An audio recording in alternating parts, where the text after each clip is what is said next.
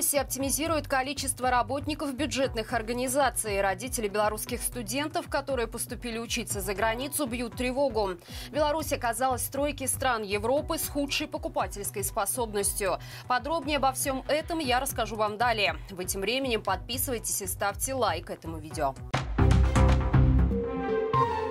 Беларусь оптимизирует количество работников бюджетных организаций. Очередной эксперимент чиновников затронул сотрудников школ, детских садов, поликлиник и центров социального обслуживания. Суть инновации заключается в том, что руководители учреждений получают право определять нагрузку работников в течение установленной продолжительности смены. То есть начальники могут изменять расписание по своему усмотрению и сокращать штат, если посчитают это нужным. При этом дополнительная нагрузка возлагается на так называемые самые оптимизированные штатные единицы.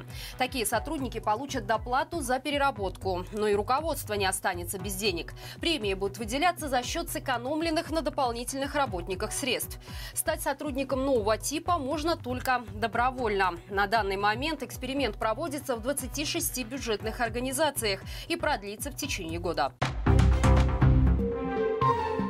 Беларусь оказалась в тройке стран Европы с худшей покупательской способностью. Вместе с нами антирейтинг разделили воюющие Украина и Косово. Всего в исследовании приняли участие 42 страны, из которых 16 оказались на уровне выше среднего по Европе.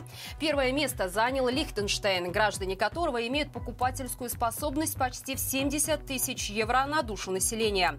Вслед за ним идут Швейцария и Люксембург, где люди тратят по 40-50 тысяч евро в год. Замыкают топ Исландия, Дания, Норвегия, Австрия и Германия. При этом средняя покупательская способность в Европе составляет около 18 тысяч евро в год. Отмечается, что в этом году в общей сложности европейцы потратят более 12 миллиардов на продукты, жилье, отдых и потребительские услуги. Многодетный отец лишился 10 тысяч евро на границе после того, как поговорил с таможенником. Мужчина возвращался из Литвы на велосипеде и всего на метр пересек зеленый коридор, чтобы уточнить у сотрудника, как задекларировать 20 тысяч евро, которые он собрал на строительство дома.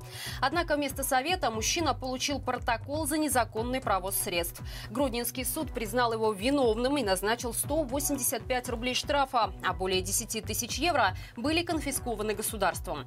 Отец пятерых несовершеннолетних детей, один из которых является инвалидом, обжаловал это решение, сославшись на то, что не знал нормы провоза валюты и хотел их уточнить. Однако апелляцию отклонили. Суд не поверил доводам истца, отметив, что он ранее неоднократно пересекал государственную границу Республики Беларусь. Родители белорусских студентов, которые поступили учиться за границу, бьют тревогу. В связи с недавними изменениями в законе о воинской обязанности воинской службе, многие из них могут попасть в армию. В ТикТок появилось видео матери белорусского первокурсника, который поступил в российский вуз.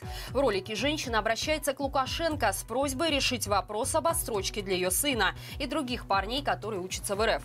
Свою просьбу она мотивировала тем, что все они поступили не в Польшу, Германию или США, а в самую дружественную страну. По словам автора ролика, новый закон, запрещающий отсрочку от службы, сделал армию наказанием за желание учиться в России. Потому что детей теперь выдергивают из российских вузов и отправляют на сборы. При этом мать студента не имеет ничего против нового закона и готова к тому, что ее сын должен заслужить право обучаться в вузе своей мечты. Просто просит, чтобы ему дали возможность закончить хотя бы первый курс, чтобы потом было проще восстановиться. На такие меры, как запись видео видеообращения, женщина пошла, так как другие способы уже не работают. Она как писала личные письма, так и подписывала коллективные, которые, судя по всему, так и остались без ответа. Власти Германии будут признавать просроченные паспорта белорусов при продлении видов на жительство. Об этом рассказала народный лидер Светлана Тихановская на митинге в Берлине. По словам политика, она обратилась к немецкому правительству с просьбой ускорить процесс рассмотрения ходатайств белорусов на убежище. Тихановская намерена добиться создания межведомственной рабочей группы, которая займется этими вопросами. Народный лидер отмечает, что такие шаги необходимо делать заранее, поскольку окно возможностей для нашей страны может открыться в любом любой момент, и к этому надо быть готовыми.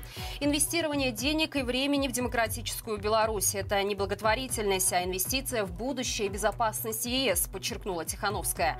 Помимо этого, политик призвала европейских парламентариев внести в политическую повестку своих стран вопросы помощи белорусским политзаключенным и мигрантам. В частности, тем, кто из-за указа Лукашенко оказывается за границей с просроченными документами. Отметим, группа друзей Беларуси существует в парламентах 22 государств, включая Германию, где по инициативе депутатов Бундестага создана группа «Демократическая Беларусь». В Минске устанавливают памятник культовому для представителей русского мира деятелю Александру Невскому, который не имел никакого отношения к Беларуси. Предположительно, открытие 11-метрового монумента состоится 14 ноября и будет приурочено к 760-летию Невского. Известно, что инициатором создания композиции в столице стал посол РФ Борис Грызлов. Об этом он заявил в прошлом году на встрече с главой РПЦ Владимиром Гундяевым. В ответ православный лидер поделился размышлениями о духовной скрепе, которая является решающей в сохранении единства белорусского и российского народов. Отметим, Александр Невский признан РПЦ святым. В трактовке его исторического наследия подчеркивается, что он отразил нападение Запада и якобы защитил православие от католичества. Новый монумент Герою русского мира будет не первым в Беларуси. Один уже есть в Витебске. При этом памятники, посвященные исконно белорусским героям, продолжают исчезать или подвергаться нападкам вандалов.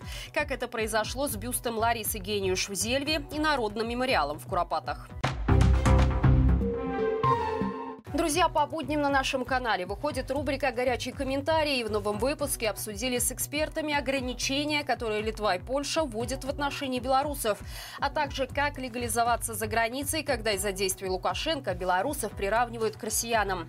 Посмотреть выпуск можно по ссылке в описании. Спасибо, что остаетесь с нами и проявляйте активность на нашем канале. Все ваши лайки и комментарии помогают нам достучаться до большего числа зрителей. Хорошего всем вечера и живи Беларусь!